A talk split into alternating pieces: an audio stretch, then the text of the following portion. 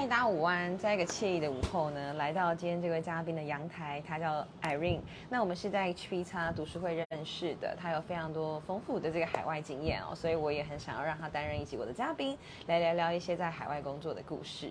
让我们欢迎噔噔噔 Irene。Hello， 大家好，很高兴今天能参加又青的这个直播，对，希望今天一些分享内容可以跟大家一起讨论。跟大家一起分享，你好专业，超级专业的，我是个 trainer， you know， 超级专业的嘉宾呢。对 ，as a trainer， 跟我们介绍一下你的工作的历程好吗？我现在其实之前我们是在中国做就是 corporate training 的部分，然后我们在今年的时候回到台湾，那我们现在在台湾也刚成立了公司，也是要做 corporate training 这一块。对，那在做这块之前呢，我有像是做 marketing， 然后还有像做产品，甚至开实体店的这些经验。对，所以我觉得还蛮有趣的，在海外生活的这10多年的时间，还蛮多好玩的事情发生，超级丰富的。要不要先聊聊你是读什么样的？因为你也是在台湾算是完成学业才过去。对，我在台湾念，其实我是念财经系，对，然后后来我在台湾从事。金融相关的一些工作之后，发现其实我好像不是那么适合，所以我后来又去美国念书之后，很偶然的机会，我就毕业之后我就去了上海。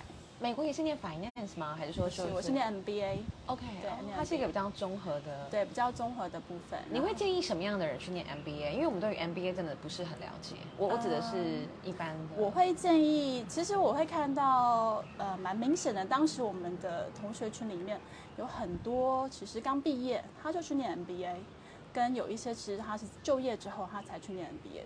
那如果我觉得真的想要念 MBA 的话，其实希望他去职场里面去经历过一段之后，他再去念，我会觉得这会对他们来讲是比较加分。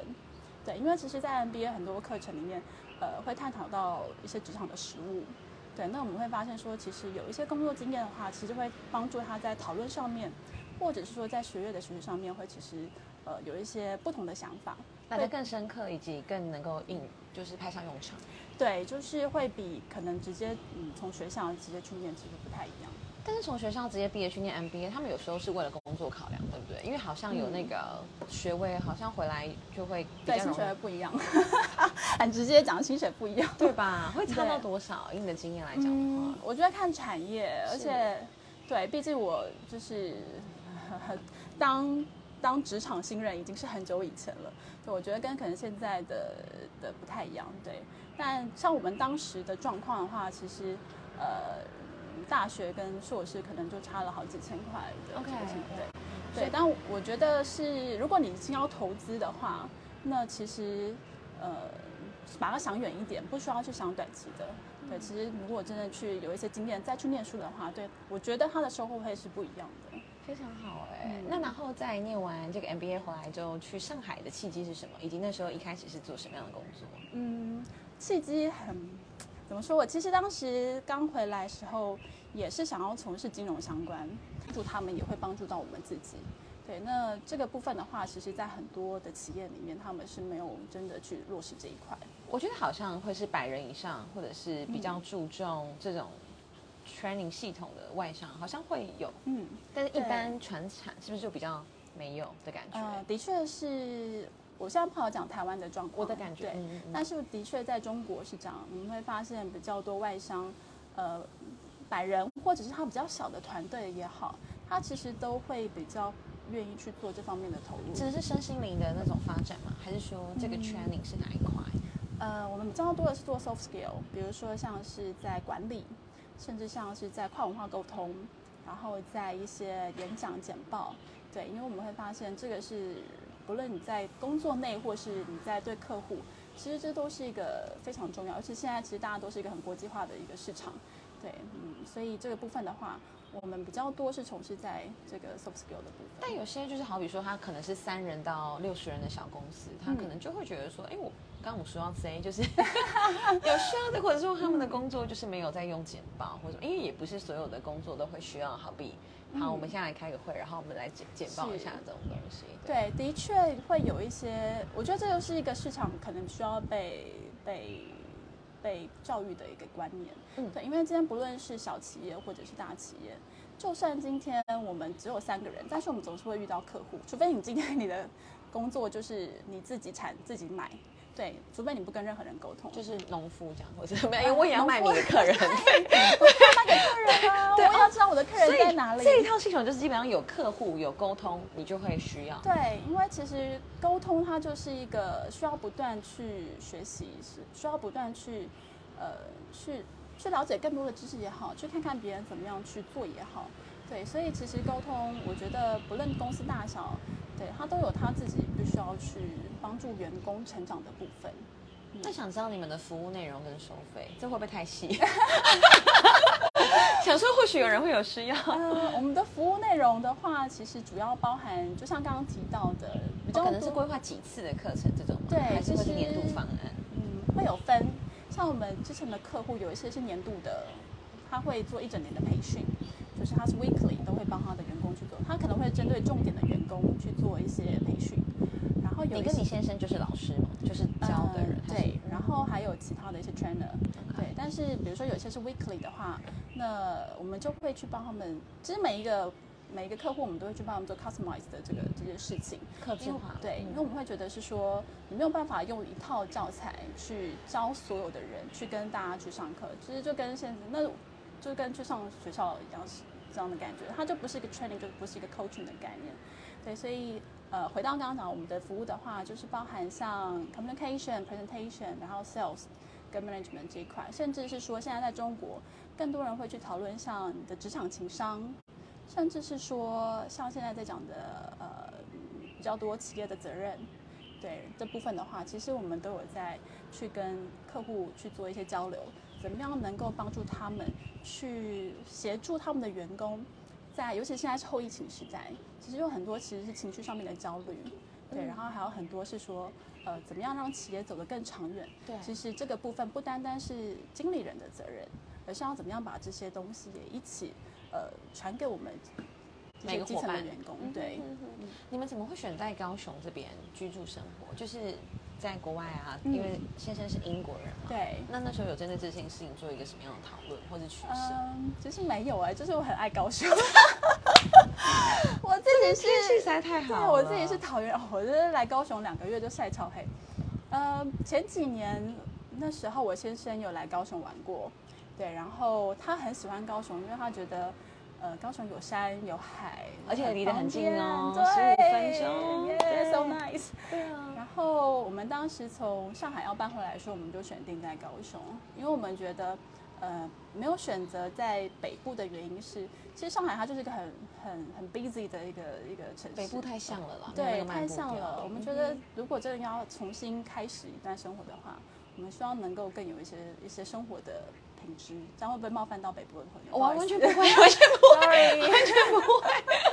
有品质很重要，而且有好的天气啊，好的环境啊，旁边就是后劲溪，这个真的很美哎。对啊，我们10分钟就可以到蚵仔寮，然后去看海、看夕阳，真的非常非常很希望。对啊，那访谈最后我很想问当然这比较私人，你可以选择要不要回答，因为2个都是 trainer， 要怎么相处啊？就是都是非常聪明，然后都是善于教导，或者是那时候怎么会互相吸引，或者是说在跨文化的恋情有没有什么很需要沟通，还是说因为他是 trainer， 他本来在上海就会讲中文等等的 ？No， 他的中文是3岁小孩子。怎么样去做沟通？以上我问了很多问题，你可以自己选，我想一下自选回答。我觉得其实，是不是 trainer 这个角色？可能对我们两个人来讲，他没有这么大的一个影响。对，因为虽然 trainer 都会比较喜欢去 convince 对吧？去证明一些事情。你的用词很好。紧张。对，去证明一些事情。是。对，但是还是能够还蛮好交流的啦。对，然后都会乐于沟通吧，或者就是会给对方说话的机会空间。个性，我觉得主要是个人，就是双方的个性问题。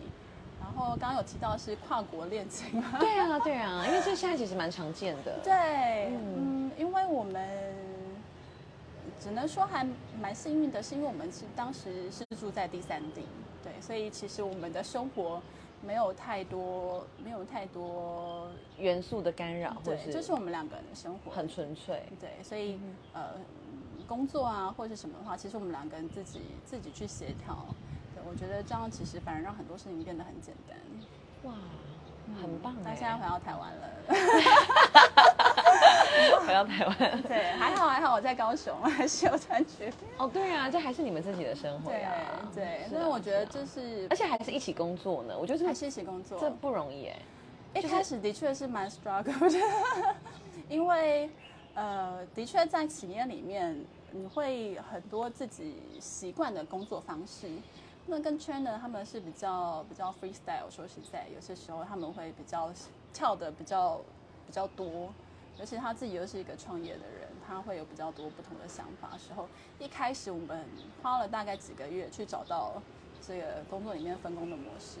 我想知道这个区别的方式是什么？是说因为个性上比较自由，或者是他是创业家，他就会更习惯就是说，哎，我的时间就是我自己定，然后我自律。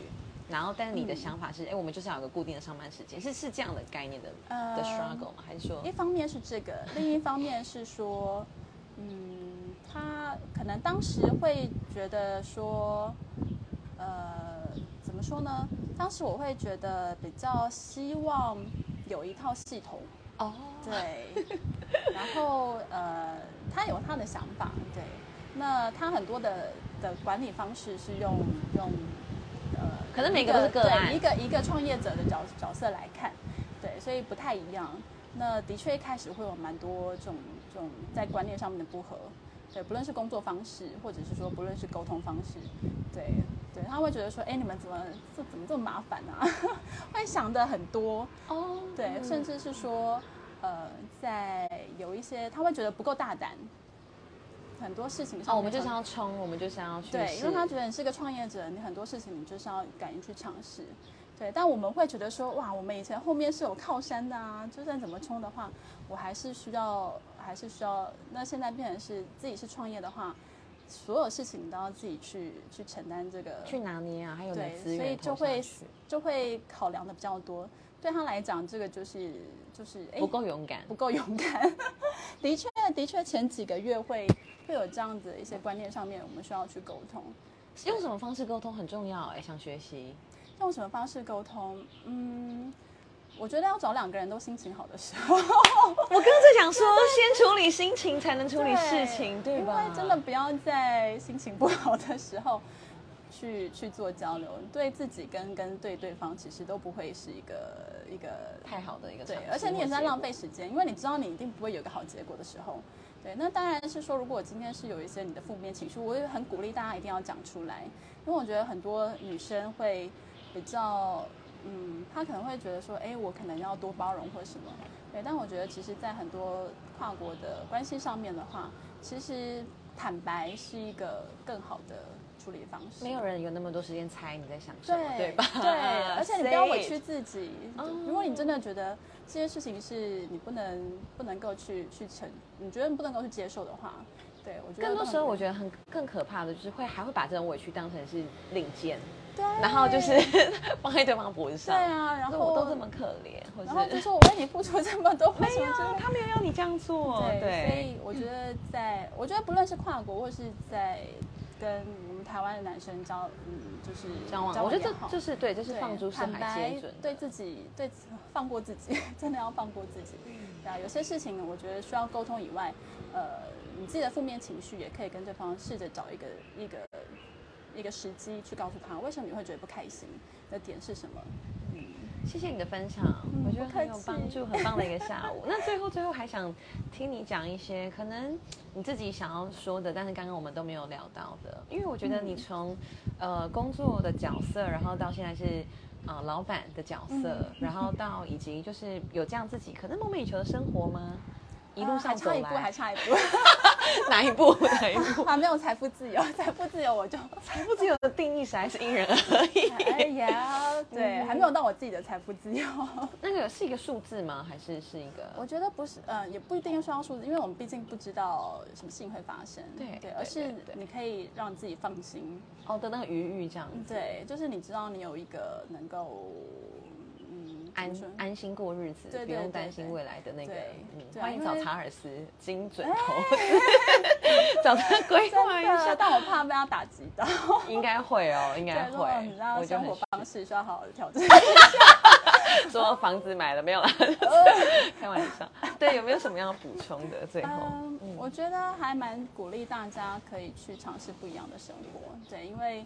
有些时候我会看到，可能现在大家会去说，哎，为什么工作，让他们觉得无趣？当你觉得无趣的时候，试着去做一些不一样的改变。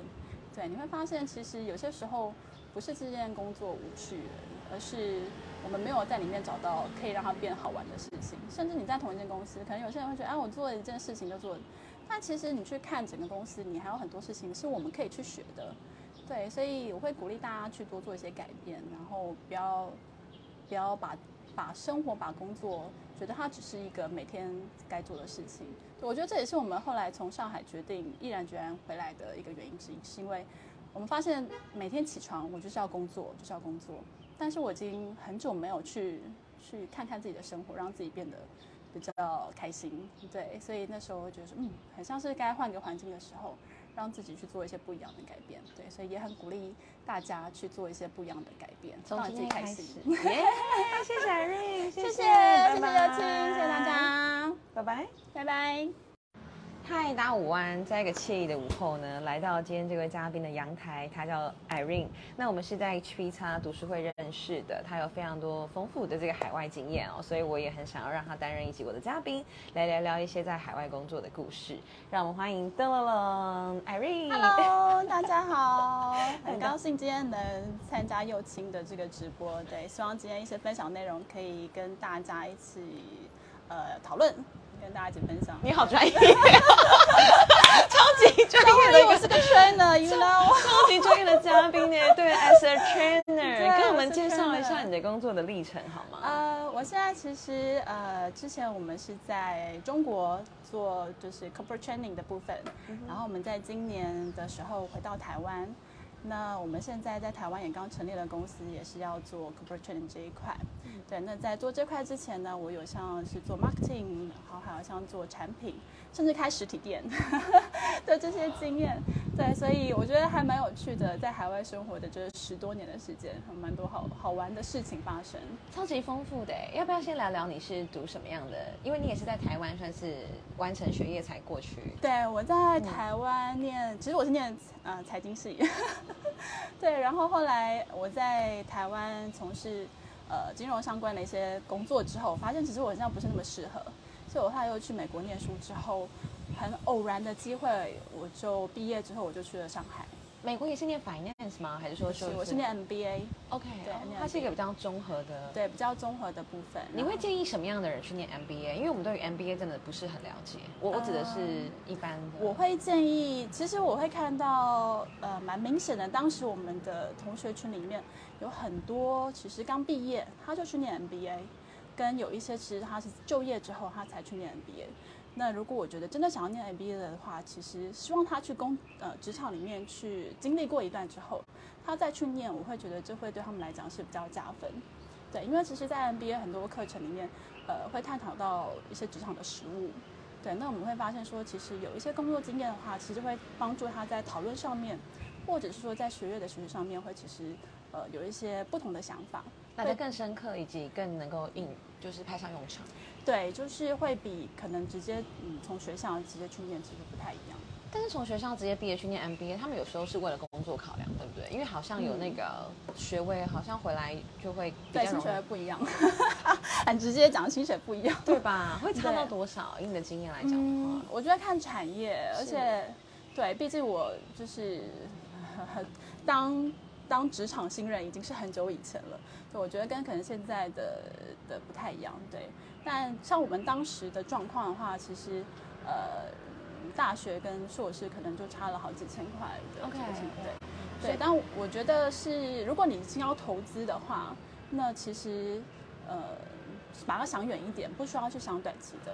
对，其实如果真的去有一些经验再去念书的话，对，我觉得它的收获会是不一样的。非常好哎、欸嗯，那然后在念完这个 MBA 回来之后，去上海的契机是什么？以及那时候一开始是做什么样的工作？嗯，契机很怎么说？我其实当时刚回来的时候，也是想要从事金融相关，所以我得到了一个香港的 offer。然后我在等 offer 的时候呢，我就不经意的看到就是求职网站上面有在招聘上海，对，然后我就去投了，结果就上了，然后就想说，哎，我没去过上海，然后。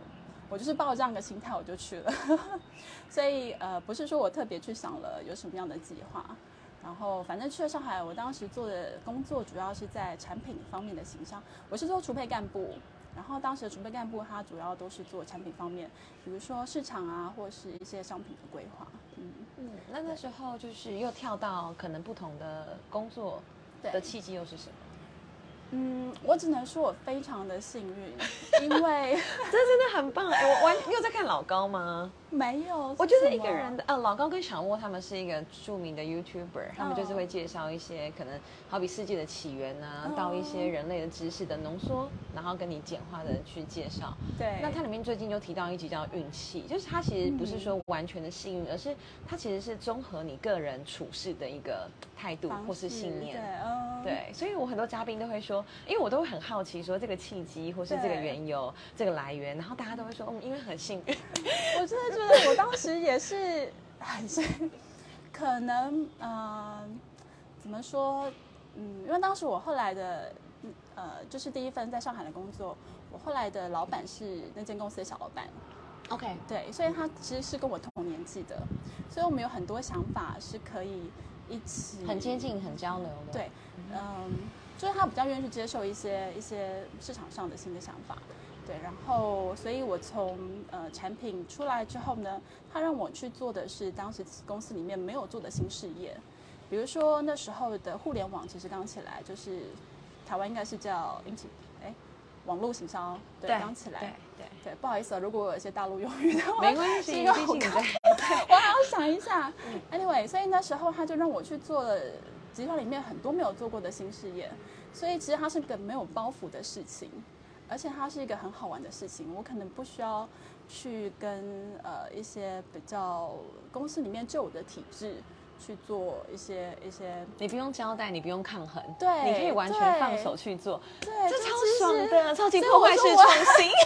所以我说我非常的幸运，就是因为我遇到了这个老板，对，然后他给了我们很大的空间去做这些事情，对，然后所以当时我们就开始去做企业里面的新媒体行销，然后包含所有的不同的层面，然后到后来他也让我去开实体店。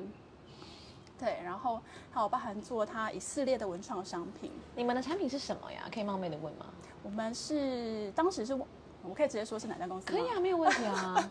我当时是在旺旺的上海总部。哦，所以它有非常非常多的产品，你可以随便挑选，然后用互联网的方式去做。对，它其实可能大家在台湾看到旺旺的单品非常的少，但它其实在中国大概有1000多样的商品。而且大家可能知道他的那个娃娃，对。但他是在中国有另外一个形象，是我们后来去做一系列的，不论是卡通化也好，或者说做一些内容创作也好，对。所以他其实后来那娃娃变得怎么样子了？后来那个娃娃变大了，他跟蜡笔小新一样不会长大哦，就还是那个娃娃。对，他不会长大，但他就是我们把它做成包含是有2次元、3次元，甚至是说它可能。它会动，然后它有不同的表情，所以包含大家可能现在很常见的表情包，它有一系列的旺旺表情包，对，所以其实我们当时做的是很多这方面创意相关的事情，就不是单纯只是在做产品。然后就像刚刚侑昕讲到的，我们可以去做很多破坏式创新，是因为当时的新媒体它其实在旺旺它是没有做过这方面太多的投入。对，所以他可以去尝试各种不同，怎么样去跟产品结合，跟消费者沟通。对，所以就很幸运，我们可以有这么大的一个平台跟市场去创造、去玩这些东西，去尝试，对，去探索、去冒险的感觉。对，所以其实还还蛮爽的。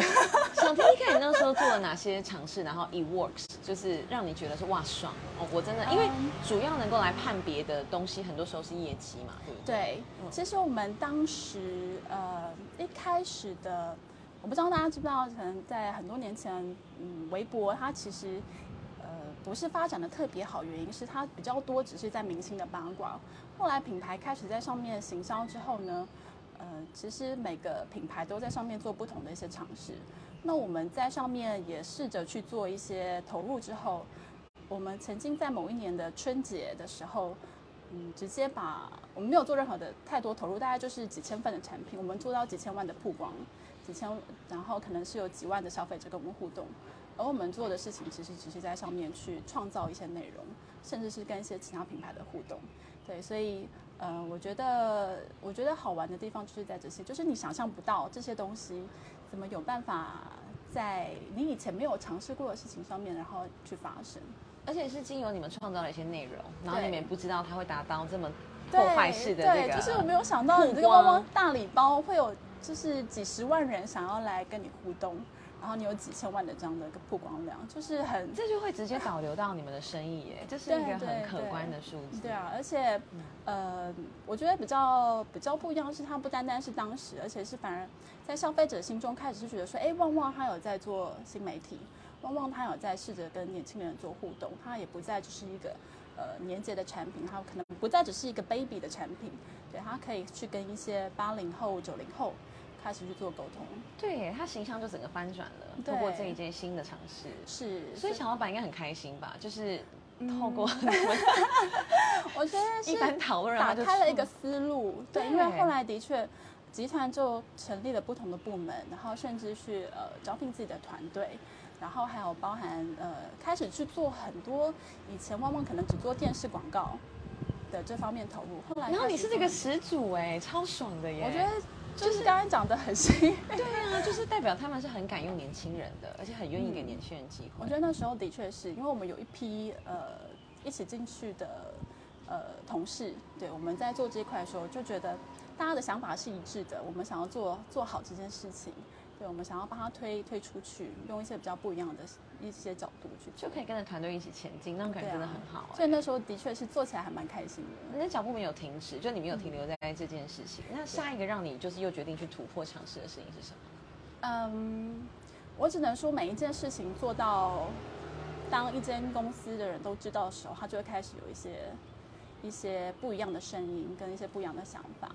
对，那。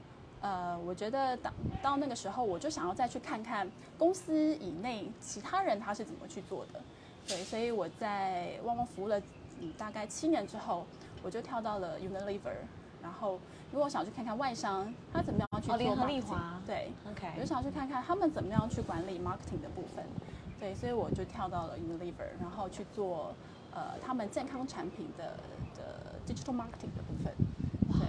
所以它又是一个不同的体系，对，它包含是说，其实外商它很重视他们的方法论，也很重视他们对于每一件事情的投入，对，所以可以举个例吗？好比说，光是方法论跟投入的差异是什么？比如说，可能我在旺旺做广告投入的时候，我们看的只是。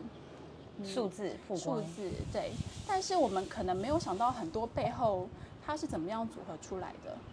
但是在 Unilever 的时候呢，它就会去把很多广告背后，比如说你的人群你怎么筛选，或者说你这个平台你到底要去投哪些人，你要怎么样去分配你的预算，你的市场，我们以前是打全中国，那你今天在 Unilever 它就告诉你这个市场，比如说你在上海你要打谁，你在北京你要打谁，甚至是你的广告你要怎么样去不同的投放。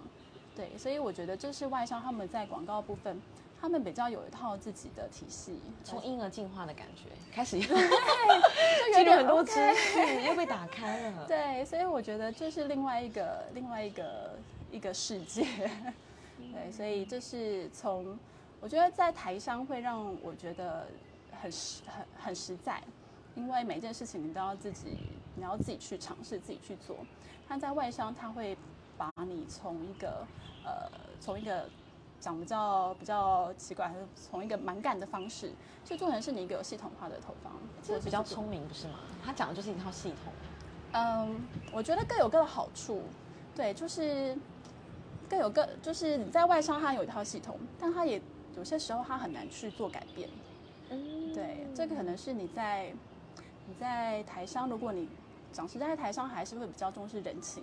如果今天你后面有一些比较支持你的一些资源的话，可以做比较多不一样的事情，在外商就会稍微难一点。简单来说，如果你一开始先进入Unilever，你可能也无法就是尝试到那一件很过瘾的事，所以因为我们看到很多外商进台企的，后来都不是这么适应这个文化哦，所以反而你这样的选择是很好的耶，就是很刚好，很刚好。嗯，因为在台商你会有很多实操的经验，但是你在外商你可能很多，因为它很多是 agency 去做，你可能你不需要去做这些事情，他们会把资源或者时间分配给刚刚好。对，所以就不会浪费。对，甚至你最后你只要每个月你收到 report， 然后你看一下跟他们做讨论，对，但是你其实没有真的去做到操作的这些事情，但是在台商是你不需要自己去做，对，所以我就只能说这是一个企业不一样，对，很不一样，嗯，好好玩哦，非常非常有趣。对，那到现在变成 trainer 这个过程呢？变成 trainer 是我觉得，因为我先生自己他也是一个 trainer， 你们是这样认识的吗？我们不是，我们是在上海很久以前其他的机缘认识的。对，然后他在上海，他一直都是一个 trainer。然后我其实从他的工作里面，我会觉得说，他的工作其实很有意义。对，因为是可以去帮助别人一起成长。那其实我自己感觉我在台企或者在外企也好，我们自己在带团队的时候，会发现我们真的很希望每一个进来的 team member 他们都有一套比较完善的训练，对，因为会帮助他们，也会帮助到我们自己。对，那这个部分的话，其实在很多的企业里面，他们是没有真的去落实这一块。我觉得好像会是100人以上，或者是比较注重这种 training 系统的外商，好像会有，但是一般传产是不是就比较没有的感觉？的确是。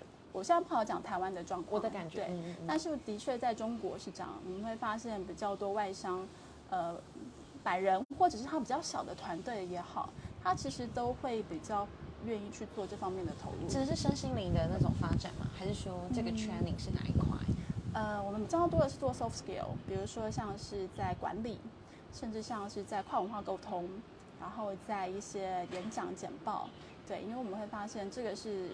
无论你在工作内，或是你在对客户，其实这都是一个非常重要。而且现在其实大家都是一个很国际化的一个市场，对，所以这个部分的话，我们比较多是从事在这个 soft skill 的部分。但有些就是好比说，他可能是3人到60人的小公司，他可能就会觉得说，哎，我刚刚我说到 C， 就是有需要的，或者说他们的工作就是没有在用简报或者，因为也不是所有的工作都会需要，好比。好，我们现在来开个会，然后我们来简报一下这种东西。对，的确会有一些，我觉得这就是一个市场可能需要被教育的一个观念。对，因为今天不论是小企业或者是大企业，就算今天我们只有3个人，但是我们总是会遇到客户，除非你今天你的工作就是你自己产自己买。对，除非你不跟任何人沟通，就是农夫这样，或者没有，我也要卖你的客人，我要卖给客人啊，我也要知道我的客人在哪里。这一套系统就是基本上有客户有沟通，你就会需要。对，因为其实沟通它就是一个需要不断去学习，需要不断去去了解更多的知识也好，去看看别人怎么样去做也好。对，所以其实沟通，我觉得不论公司大小。对，他都有他自己必须要去帮助员工成长的部分。那想知道你们的服务内容跟收费，这会不会太细？想说或许有人会有需要。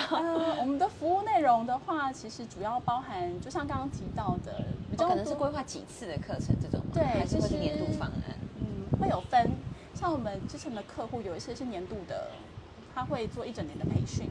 就是他是 weekly 都会帮他的员工去做，他可能会针对重点的员工去做一些培训，然后有你跟你先生就是老师嘛，就是教的人，对，然后还有其他的一些 trainer， 对，但是比如说有些是 weekly 的话，那我们就会去帮他们，其实每一个客户我们都会去帮他们做 customize 的这些事情，客制化，对，因为我们会觉得是说你没有办法用一套教材去教所有的人去跟大家去上课，其实就跟现在那就跟去上学校一样是这样的感觉，它就不是一个 training， 就不是一个 coaching 的概念。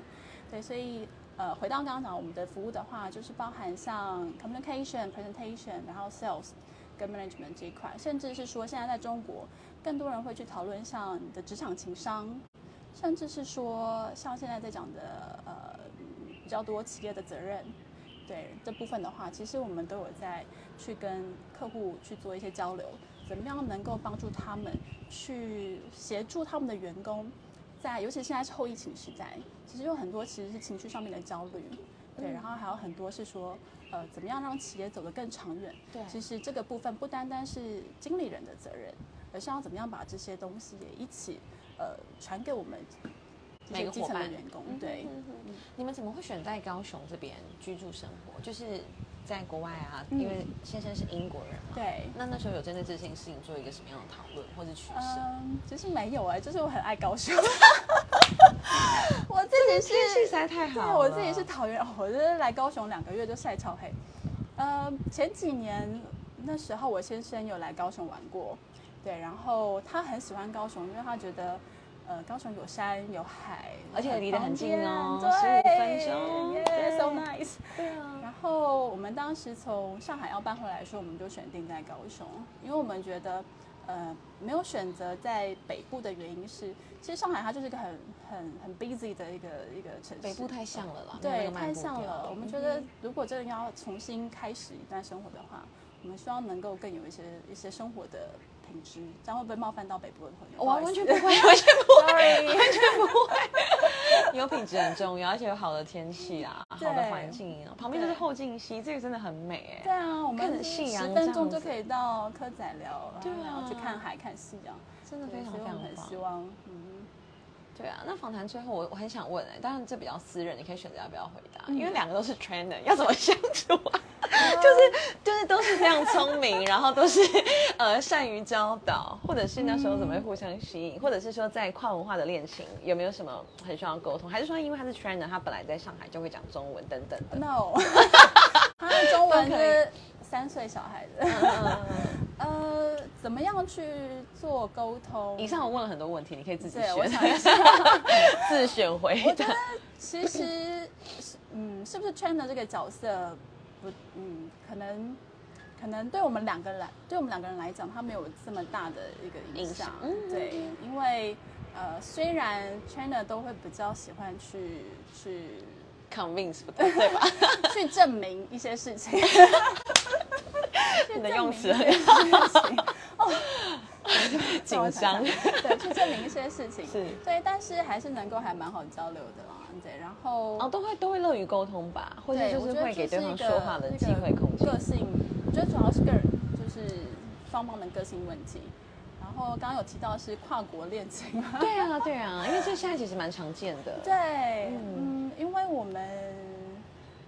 只能说还蛮幸运的，是因为我们是当时是住在第三地，对，所以其实我们的生活没有太多元素的干扰，对，就是我们2个人的生活很纯粹，对，所以工作啊或者什么的话，其实我们2个人自己去协调，对，我觉得这样其实反而让很多事情变得很简单。哇，很棒！那现在回到台湾了，回到台湾。对，还好，我在高雄，还是有参与。哦，对啊，这还是你们自己的生活呀。对，所以我觉得就是，而且还是一起工作呢。我觉得还是一起工作，这不容易哎。一开始的确是蛮 struggle 的，因为的确在企业里面，你会很多自己习惯的工作方式。那跟 trainer 他们是比较 freestyle， 说实在，有些时候他们会比较跳的比较多，尤其他自己又是一个创业的人，他会有比较多不同的想法的时候，一开始我们花了大概几个月去找到这个工作里面分工的模式。我想知道这个区别的方式是什么？是说因为个性上比较自由，或者是他是创业家，他就会更习惯就是说，哎，我的时间就是我自己定，然后我自律。然后，但是你的想法是，我们就是要有个固定的上班时间，是这样的概念的 struggle 吗？还是说，一方面是这个，另一方面是说，他可能当时会觉得说，怎么说呢？当时我会觉得比较希望有一套系统。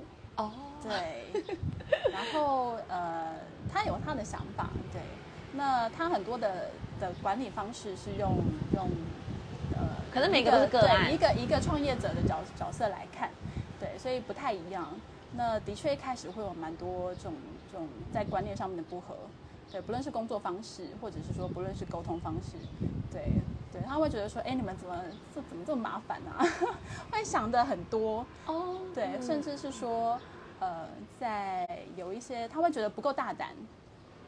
很多事情上我们就想要冲，我们就想要去，对，因为他觉得你是个创业者，你很多事情你就是要敢于去尝试，对。但我们会觉得说，哇，我们以前后面是有靠山的啊，就算怎么冲的话，我还是需要。那现在变成是自己是创业的话，所有事情你都要自己去承担这个，去拿捏啊，还有对，所以就会考量的比较多。对他来讲，这个就是不够勇敢。的确，前几个月会有这样子一些观念上面，我们需要去沟通。用什么方式沟通很重要，想学习。用什么方式沟通？我觉得要找两个人都心情好的时候。我刚才想说，先处理心情才能处理事情，对吧？因为真的不要在心情不好的时候去做交流，对自己跟对方其实都不会是一个太好的一个，对，而且你也是在浪费时间，因为你知道你一定不会有一个好结果的时候，对。那当然是说，如果我今天是有一些你的负面情绪，我也很鼓励大家一定要讲出来，因为我觉得很多女生会比较，她可能会觉得说，哎，我可能要多包容或什么，对。但我觉得其实在很多跨国的关系上面的话，其实坦白是一个更好的处理方式。没有人有那么多时间猜你在想什么， 对吧？对，而且你不要委屈自己。如果你真的觉得这些事情是你不能够去承，你觉得你不能够去接受的话，对，我觉得更多时候我觉得更可怕的就是还会把这种委屈当成是令箭，对，然后就是放在对方脖子上，对啊，然后我都这么可怜，或者然后就说我为你付出这么多，没有，他没有要你这样做，对。所以我觉得我觉得不论是跨国或是在跟我们台湾的男生就是交往，我觉得这就是对，就是放诸四海皆准，对自己，对，放过自己，真的要放过自己。对啊，有些事情我觉得需要沟通以外，你自己的负面情绪也可以跟对方试着找一个时机去告诉他，为什么你会觉得不开心，你的点是什么。谢谢你的分享，我觉得很有帮助，很棒的一个下午。那最后还想听你讲一些可能你自己想要说的，但是刚刚我们都没有聊到的，因为我觉得你从工作的角色，然后到现在是老板的角色，然后到以及就是有这样自己可能梦寐以求的生活吗？一路上走来，还差一步。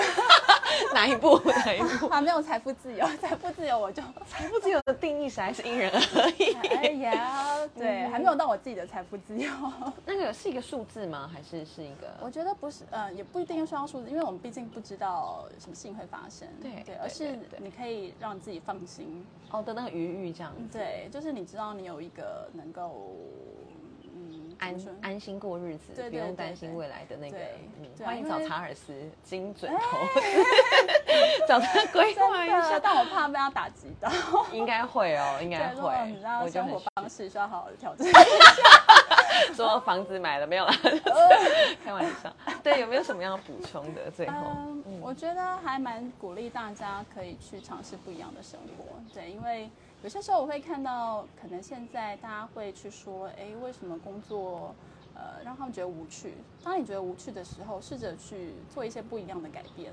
对，你会发现，其实有些时候不是这件工作无趣，而是我们没有在里面找到可以让它变好玩的事情。甚至你在同一间公司，可能有些人会觉得，我做一件事情就做，但其实你去看整个公司，你还有很多事情是我们可以去学的。对，所以我会鼓励大家去多做一些改变，然后不要把生活、把工作觉得它只是一个每天该做的事情。对，我觉得这也是我们后来从上海决定毅然决然回来的一个原因之一，是因为我们发现每天起床我就是要工作，但是我已经很久没有去看看自己的生活，让自己变得比较开心。对，所以那时候我觉得很像是该换个环境的时候。让自己去做一些不一样的改变，对，所以也很鼓励大家去做一些不一样的改变，从自己开始。谢谢 Irene， 谢谢邀请，谢谢大家，拜拜。嗨，大家午安！在一个惬意的午后呢，来到今天这位嘉宾的阳台，他叫 Irene。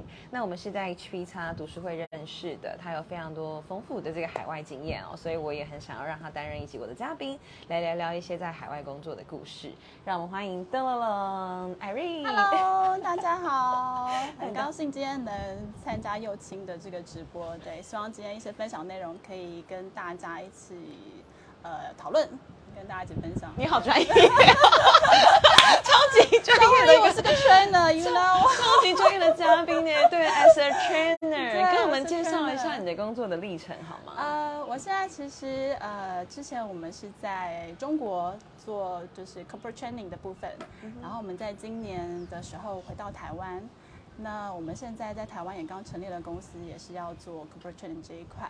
对，那在做这块之前呢，我有像是做 marketing， 然后还有像做产品，甚至开实体店对，这些经验。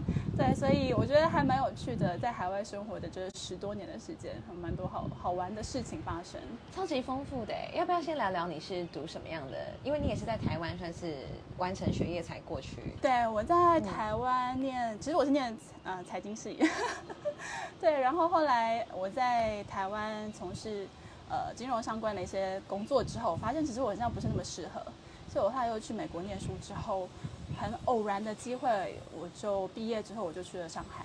美国也是念 finance 吗？还是说是我是念 MBA？ OK， 对，它是一个比较综合的，对，比较综合的部分。你会建议什么样的人去念 MBA？ 因为我们对于 MBA 真的不是很了解。我指的是一般的。我会建议，其实我会看到，蛮明显的，当时我们的同学群里面有很多，其实刚毕业他就去念 MBA， 跟有一些其实他是就业之后他才去念 MBA。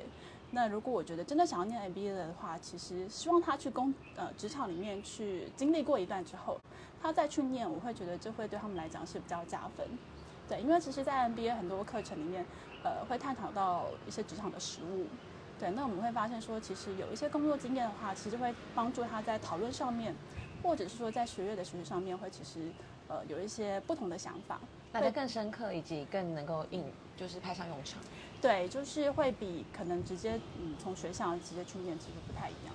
但是从学校直接毕业去念 MBA， 他们有时候是为了工作考量，对不对？因为好像有那个学位，好像回来就会比较容易，对，薪水不一样，很直接讲薪水不一样，对吧？会差到多少？以你的经验来讲的话，我觉得看产业，而且对，毕竟我就是当职场新人已经是很久以前了，所以我觉得跟可能现在的不太一样，对。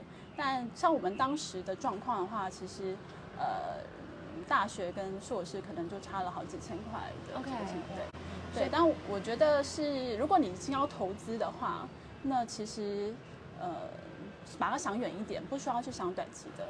对，其实如果真的去有一些经验再去念书的话，对，我觉得它的收获会是不一样的。非常好那然后在念完这个 MBA 回来之后，去上海的契机是什么？以及那时候一开始是做什么样的工作？契机怎么说？我其实当时刚回来的时候，也是想要从事金融相关，所以我得到了一个香港的 offer。然后我在等 offer 的时候呢，我就不经意的看到就是求职网站上面有在招聘上海，对，然后我就去投了，结果就上了，然后就想说，哎，我没去过上海，然后。我就是抱着这样的心态，我就去了所以不是说我特别去想了有什么样的计划，然后反正去了上海，我当时做的工作主要是在产品方面的形象，我是做储备干部，然后当时的储备干部他主要都是做产品方面，比如说市场啊，或是一些商品的规划。那时候就是又跳到可能不同的工作的契机又是什么？我只能说我非常的幸运，因为这真的很棒。你有在看老高吗？没有，我就是一个人的老高跟小窝他们是一个著名的 YouTuber， 他们就是会介绍一些可能好比世界的起源啊，到一些人类的知识的浓缩，然后跟你简化的去介绍。对，那它里面最近就提到一集叫运气，就是它其实不是说完全的幸运，而是它其实是综合你个人处事的一个态度或是信念。对，所以我很多嘉宾都会说。因为我都会很好奇说这个契机或是这个缘由这个来源，然后大家都会说因为很幸运。我真的觉得我当时也是很幸运，可能怎么说因为当时我后来的就是第一份在上海的工作，我后来的老板是那间公司的小老板 OK 对，所以他其实是跟我同年纪的，所以我们有很多想法是可以一起很接近很交流的。对，嗯，就是他比较愿意去接受一些市场上的新的想法。对，然后所以我从产品出来之后呢，他让我去做的是当时公司里面没有做的新事业，比如说那时候的互联网其实刚起来，就是台湾应该是叫网络行销，对，刚起来，对，不好意思啊，如果有些大陆用语的话，没关系，因为我还要想一下。Anyway， 所以那时候他就让我去做了集团里面很多没有做过的新事业，所以其实它是个没有包袱的事情。而且它是一个很好玩的事情，我可能不需要去跟一些比较公司里面旧有的体制去做一些，你不用交代，你不用抗衡，对，你可以完全放手去做，对，这超爽的，超级破坏式创新。所以我说我非常的幸运，就是因为我遇到了这个老板，对，然后他给了我们很大的空间去做这些事情。对，然后所以当时我们就开始去做企业里面的新媒体行销，然后包含所有的不同的层面，然后到后来他也让我去开实体店，对，然后还有包含做他一系列的文创商品。你们的产品是什么呀？可以冒昧的问吗？我们是当时是，我可以直接说是哪家公司吗？可以啊，没有问题啊。我当时是在旺旺的上海总部。哦，所以它有非常非常多的产品，你可以随便挑选，然后用互联网的方式去做。对，它其实可能大家在台湾看到旺旺的单品非常的少，但它其实在中国大概有1000多样的商品，而且大家可能知道它的那个娃娃，对。那它其实在中国有另外一个形象，是我们后来。去做一系列的，不论是卡通化也好，或者说做一些内容创作也好，对，所以他其实后来那娃娃变得怎么样子了？后来那个娃娃变成长大了，他跟蜡笔小新一样不会长大哦，就还是那个娃娃，对，他不会长大，但他就是我们把它做成包含是有2次元、3次元，甚至是说它可能。它会动，然后它有不同的表情，所以包含大家可能现在很常见的表情包，它有一系列的旺旺表情包，对，所以其实我们当时做的是很多这方面创意相关的事情，就不是单纯只是在做产品。然后就像刚刚侑昕讲到的，我们可以去做很多破坏式创新，是因为当时的新媒体它其实在旺旺它是没有做过这方面太多的投入。对，所以他可以去尝试各种不同，怎么样去跟产品结合，跟消费者沟通。对，所以就很幸运，我们可以有这么大的一个平台跟市场去创造、去玩这些东西，去尝试，对，去探索、去冒险的感觉。对，所以其实还蛮爽的。想听一看你那时候做了哪些尝试，然后it works， 就是让你觉得是哇爽哦！我真的，因为主要能够来判别的东西，很多时候是业绩嘛，对不对？对，其实我们当时一开始的，我不知道大家知不知道，可能在很多年前，微博它其实不是发展的特别好，原因是它比较多只是在明星的八卦。后来品牌开始在上面行销之后呢。其实每个品牌都在上面做不同的一些尝试，那我们在上面也试着去做一些投入之后，我们曾经在某一年的春节的时候，直接把我们没有做任何的太多投入，大概就是几千份的产品，我们做到几千万的曝光，然后可能是有几万的消费者跟我们互动，而我们做的事情其实只是在上面去创造一些内容，甚至是跟一些其他品牌的互动。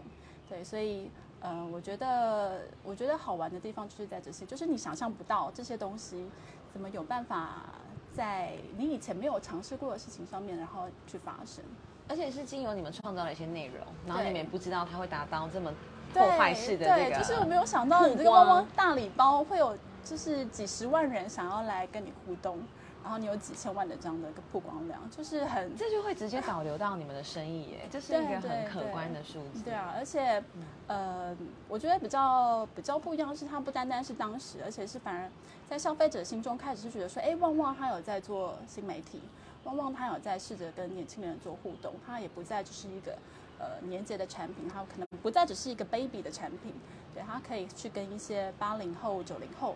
开始去做沟通，对，他形象就整个翻转了。通过这一件新的尝试，是，所以小老板应该很开心吧？就是透过我觉得是一般讨论打开了一个思路，对，因为后来的确集团就成立了不同的部门，然后甚至是招聘自己的团队，然后还有包含开始去做很多以前旺旺可能只做电视广告的这方面投入，后来然后你是这个始祖哎，超爽的耶！我觉得就是刚刚讲的很幸运，对啊，就是代表他们是很敢用年轻人的，而且很愿意给年轻人机会。我觉得那时候的确是因为我们有一批一起进去的同事，对，我们在做这一块的时候就觉得大家的想法是一致的，我们想要做好这件事情。对，我们想要帮他推出去，用一些比较不一样的一些角度去做，就可以跟着团队一起前进，那种感觉真的很好、欸啊、所以那时候的确是做起来还蛮开心的，那脚步没有停止，就你没有停留在这件事情、嗯、那下一个让你就是又决定去突破尝试的事情是什么？我只能说每一件事情做到当一间公司的人都知道的时候，他就会开始有一些不一样的声音跟一些不一样的想法。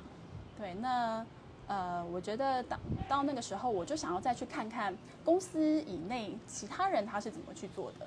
对，所以我在旺旺服务了大概7年之后，我就跳到了 Unilever， 然后因为我想去看看外商他怎么样去做 marketing， 联合利华，对， OK， 我就想去看看他们怎么样去管理 marketing 的部分。对，所以我就跳到了 Unilever， 然后去做他们健康产品的 digital marketing 的部分。所以它又是一个不同的体系，对，它包含是说，其实外商他很重视他们的方法论，也很重视他们对于每一件事情的投入，对，所以可以举个例吗？好比说，光是方法论跟投入的差异是什么？比如说，可能我在旺旺做广告投入的时候，我们看的只是数字曝光，数字对，但是我们可能没有想到很多背后它是怎么样组合出来的。但是在 Unilever 的时候呢，他就会去把很多广告背后，比如说你的人群你怎么筛选，或者说你这个平台你到底要去投哪些人，你要怎么样去分配你的预算，你的市场，我们以前是打全中国，那你今天在 Unilever 他就告诉你这个市场，比如说你在上海你要打谁，你在北京你要打谁，甚至是你的广告你要怎么样去不同的投放。对，所以我觉得这是外商他们在广告部分他们比较有一套自己的体系，从婴儿进化的感觉开始，对，就有很多知识又被打开了。对，所以我觉得这是另外一个世界。对，所以这是从我觉得在台商会让我觉得很实在，因为每件事情你都要自己去尝试，自己去做。但在外商他会把你从一个讲比较奇怪，还是从一个蛮干的方式，就做成是你一个有系统化的投放，这是比较聪明，不是吗？他讲的就是一套系统。我觉得各有各的好处，对，就是各有各，就是你在外商他有一套系统，但他也有些时候他很难去做改变。嗯，对，这个可能是你在台商，如果你讲实在台商还是会比较重视人情。如果今天你后面有一些比较支持你的一些资源的话，可以做比较多不一样的事情，在外商就会稍微难一点。简单来说，如果你一开始先进入 Unilever， 你可能也无法就是尝试到那一件很过瘾的事，所以因为我们看到很多外商进台企的，后来都不是这么适应这个文化哦，所以反而你这样的选择是很好的耶，就是很刚好。因为在台商你会有很多实操的经验，但是你在外商你可能很多，因为它很多是 agency 去做，你可能你不需要去做这些事情，他们会把资源或者时间分配给刚刚好，对，所以就不会浪费，对，甚至你最后你只要每个月你收到 report， 然后你看一下他们做讨论，对，但是你其实没有真正去做到操作的这些事情，但是在台商是你不需要自己去做。对，所以我就只能说这是一个企业不一样，对，很不一样，嗯，好好玩哦，非常非常有趣。对，那到现在变成 trainer 这个过程呢？变成 trainer 是我觉得，因为我先生自己他也是一个 trainer。你们是这样认识的吗？我们不是，我们是在上海很久以前其他的机缘认识的。对，然后他在上海他一直都是一个 trainer。然后我其实从他的工作里面，我会觉得说，他的工作其实很有意义。对，因为是可以去帮助别人一起成长。那其实我自己感觉我在台企或者在外企也好，我们自己在带团队的时候会发现，我们真的很希望每一个进来的 team member 他们都有一套比较完善的训练，对，因为会帮助他们，也会帮助到我们自己。对，那这个部分的话，其实在很多的企业里面，他们是没有真的去落实这一块。我觉得好像会是100人以上，或者是比较注重这种 training 系统的外商，好像会有，但是一般传产是不是就比较没有的感觉？的确是。我现在不好讲台湾的状况，我的感觉，对，但是的确在中国是这样，你会发现比较多外商，100人或者是他比较小的团队也好，他其实都会比较愿意去做这方面的投入。指的是身心灵的那种发展吗？还是说这个 training 是哪一块？我们比较多的是做 soft skill， 比如说像是在管理，甚至像是在跨文化沟通，然后在一些演讲简报，对，因为我们会发现这个是。不论你在工作内或是你在对客户，其实这都是一个非常重要，而且现在其实大家都是一个很国际化的一个市场，对，所以这个部分的话，我们比较多是从事在这个 soft skill 的部分。但有些就是好比说，他可能是3人到60人的小公司，他可能就会觉得说，哎，我说到 C 就是有需要的，或者说他们的工作就是没有在用简报或者，因为也不是所有的工作都会需要，好比。好，我们现在来开个会，然后我们来简报一下这种东西。对，的确会有一些，我觉得这就是一个市场可能需要被教育的一个观念。对，因为今天不论是小企业或者是大企业，就算今天我们只有3个人，但是我们总是会遇到客户，除非你今天你的工作就是你自己产自己买。对，除非你不跟任何人沟通，就是农夫讲，或者怎么样，因为我也要卖你的客人，我要卖给客人啊，我要知道我的客人在哪里。这一套系统就是基本上有客户有沟通，你就会需要。对，因为其实沟通它就是一个需要不断去学习，需要不断去去了解更多的知识也好，去看看别人怎么样去做也好。对，所以其实沟通，我觉得不论公司大小，对，他都有他自己必须要去帮助员工成长的部分。那想知道你们的服务内容跟收费，这会不会太细？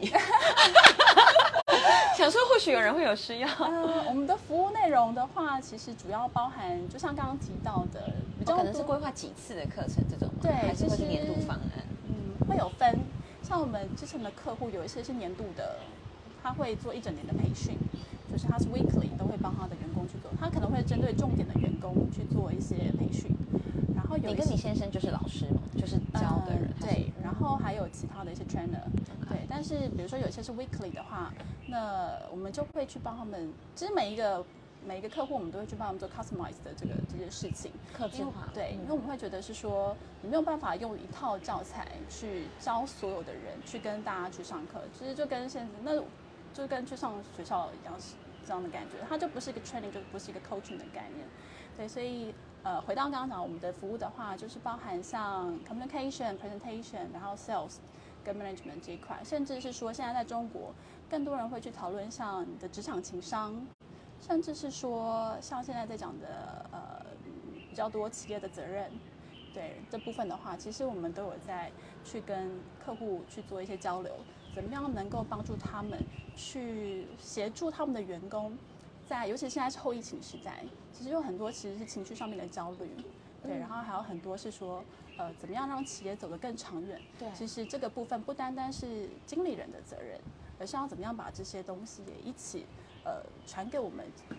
每个伙伴的员工，对，你们怎么会选在高雄这边居住生活？就是在国外啊，因为先生是英国人嘛，对。那时候有针对这件事情做一个什么样的讨论或者取舍？其实没有就是我很爱高雄，我自己是天气实在太好了，对，我自己是桃园，我就是来高雄2个月就晒超黑。前几年那时候我先生有来高雄玩过，对，然后他很喜欢高雄，因为他觉得。高雄有山有海，而且离得很近哦，15分钟，耶 ，so nice。对啊。然后我们当时从上海要搬回来的时候，我们就选定在高雄，因为我们觉得，没有选择在北部的原因是，其实上海它就是一个很 busy 的一个城市，北部太像了啦，对，太像了。我们觉得如果真的要重新开始一段生活的话，我们希望能够更有一些生活的。品质，这样会不会冒犯到北部的朋友？我完全不会，完全不会，完全不会。有品质很重要，而且有好的天气啊，好的环境啊，旁边就是后劲溪，这个真的很美哎。对啊，我们10分钟就可以到蚵仔寮，对啊，去看海看夕阳，真的非常非常很希望。嗯，对啊。那访谈最后我很想问哎，当然这比较私人，你可以选择要不要回答，因为两个都是 trainer， 要怎么相处啊？就是都是非常聪明，然后都是善于教导，或者是那时候怎么会互相吸引，或者是说在跨文化的恋情有没有什么很需要沟通，还是说因为他是 trainer， 他本来在上海就会讲中文等等的 ？No， 他的中文是3岁小孩子。怎么样去做沟通？以上我问了很多问题，你可以自己选，我想一下自选回答。我觉得其实是不是 trainer 这个角色？可能对我们两个人来讲，他没有这么大的一个影响。对，因为虽然 trainer 都会比较喜欢去 convince， 对吧？去证明一些事情。你的用词很好。哦，紧张。对，去证明一些事情。是。对，但是还是能够还蛮好交流的啦。对，然后都会乐于沟通吧，或者就是会给对方说话的机会空间。个性，我觉得主要是个人，就是双方的个性问题。然后刚刚有提到是跨国恋情嘛？对啊，因为这现在其实蛮常见的。对，因为我们只能说还蛮幸运的，是因为我们是当时是住在第三地，对，所以其实我们的生活。没有太多元素的干扰，对，就是我们两个人的生活很纯粹，对，所以工作啊或者什么的话，其实我们两个人自己去协调，对，我觉得这样其实反而让很多事情变得很简单。哇，很棒耶！那现在回到台湾了，回到台湾，对，还好我在高雄，还是有感觉。哦，对啊，这还是你们自己的生活呀。对，所以我觉得就是，而且还是一起工作呢。我觉得还是一起工作，这不容易哎。一开始的确是蛮 struggle， 我觉得，因为的确在企业里面，你会很多自己习惯的工作方式。那跟 trainer 他们是比较 freestyle， 说实在，有些时候他们会比较跳的比较多，而且他自己又是一个创业的人，他会有比较多不同的想法。时候一开始我们花了大概几个月去找到这个工作里面分工的模式。我想知道这个区别的方式是什么？是说因为个性上比较自由，或者是他是创业家，他就会更习惯就是说，哎，我的时间就是我自己定，然后我自律。然后，但是你的想法是，我们就是要有个固定的上班时间，是这样的概念的 struggle 吗？还是说，一方面是这个，另一方面是说，他可能当时会觉得说，怎么说呢？当时我会觉得比较希望有一套系统。哦，对，然后他有他的想法，对，那他很多的管理方式是用。可能每个都是个案，一个创业者的角色来看，对，所以不太一样。那的确一开始会有蛮多这种在观念上面的不合，对，不论是工作方式，或者是说不论是沟通方式，对，他会觉得说，哎，你们怎么这么麻烦啊？会想的很多哦，对，甚至是说，在有一些他会觉得不够大胆。很多事情我们就是要冲，我们就是要去试，对，因为他觉得你是个创业者，你很多事情你就是要敢于去尝试，对。但我们会觉得说，哇，我们以前后面是有靠山的啊，就算怎么冲的话，我还是需要。那现在变成是自己是创业的话，所有事情你都要自己去承担这个，去拿捏啊，还有对，所以就会考量的比较多。对他来讲，这个就是不够勇敢。的确，前几个月会有这样子一些观念上面，我们需要去沟通。用什么方式沟通很重要，哎，想学习。用什么方式沟通？我觉得要找两个人都心情好的时候。我刚才想说，先处理心情，才能处理事情，对吧？因为真的不要在心情不好的时候。去做交流，对自己跟对方其实都不会是一个太好的一个，对，而且你也是在浪费时间，因为你知道你一定不会有个好结果的时候，对。那当然是说，如果今天是有一些你的负面情绪，我也很鼓励大家一定要讲出来，因为我觉得很多女生会比较他可能会觉得说，哎，我可能要多包容或什么，对。但我觉得其实在很多跨国的关系上面的话，其实坦白是一个更好的处理方式。没有人有那么多时间猜你在想什么， 对吧？对，而且你不要委屈自己。如果你真的觉得这些事情是你不能够去承，你觉得你不能够去接受的话，对，我觉得更多时候我觉得更可怕的就是还会把这种委屈当成是令箭。对，然后就是放在对方脖上。对啊，然后我都这么可怜，然后就说我为你付出这么多，没有，他没有要你这样做。对，所以我觉得我觉得不论是跨国或是在跟我们台湾的男生就是交往，我觉得就是对，就是放诸四海皆准，对自己，对，放过自己，真的要放过自己。对啊，有些事情我觉得需要沟通以外，你自己的负面情绪也可以跟对方试着找一个时机去告诉他为什么你会觉得不开心的点是什么。谢谢你的分享，我觉得很有帮助，很棒的一个下午。那最后还想听你讲一些可能你自己想要说的，但是刚刚我们都没有聊到的，因为我觉得你从工作的角色，然后到现在是老板的角色，然后到以及就是有这样自己可能梦寐以求的生活吗？一路上走来，还差一步，哪一步？还没有财富自由，财富自由的定义实在是因人而异。哎呀，对，还没有到我自己的财富自由。那个是一个数字吗？还是一个？我觉得不是，也不一定说要数字，因为我们毕竟不知道什么事情会发生。对，而是你可以让自己放心的那个余裕这样子。对，就是你知道你有一个能够。安心过日子，不用担心未来的那个。欢迎找查尔斯精准投资，找他规划一下。但我怕被他打击到，应该会。我生活方式需要好好的调整一下。说房子买了没有啦？开玩笑。对，有没有什么样补充的？最后，我觉得还蛮鼓励大家可以去尝试不一样的生活。对，因为。有些时候我会看到，可能现在大家会去说，哎，为什么工作，让他们觉得无趣？当你觉得无趣的时候，试着去做一些不一样的改变。对，你会发现，其实有些时候不是这件工作无趣，而是我们没有在里面找到可以让它变好玩的事情。甚至你在同一间公司，可能有些人会觉得，我做一件事情就做，但其实你去看整个公司，你还有很多事情是我们可以去学的。对，所以我会鼓励大家去多做一些改变，然后不要把生活、把工作觉得它只是一个每天该做的事情。我觉得这也是我们后来从上海决定毅然决然回来的一个原因之一，是因为我们发现每天起床我就是要工作，但是我已经很久没有去看看自己的生活，让自己变得比较开心。对，所以那时候我觉得很像是该换个环境的时候。让自己去做一些不一样的改变，对，所以也很鼓励大家去做一些不一样的改变，让自己开心。谢谢Irene，谢谢邀请，谢谢大家，拜拜，拜拜。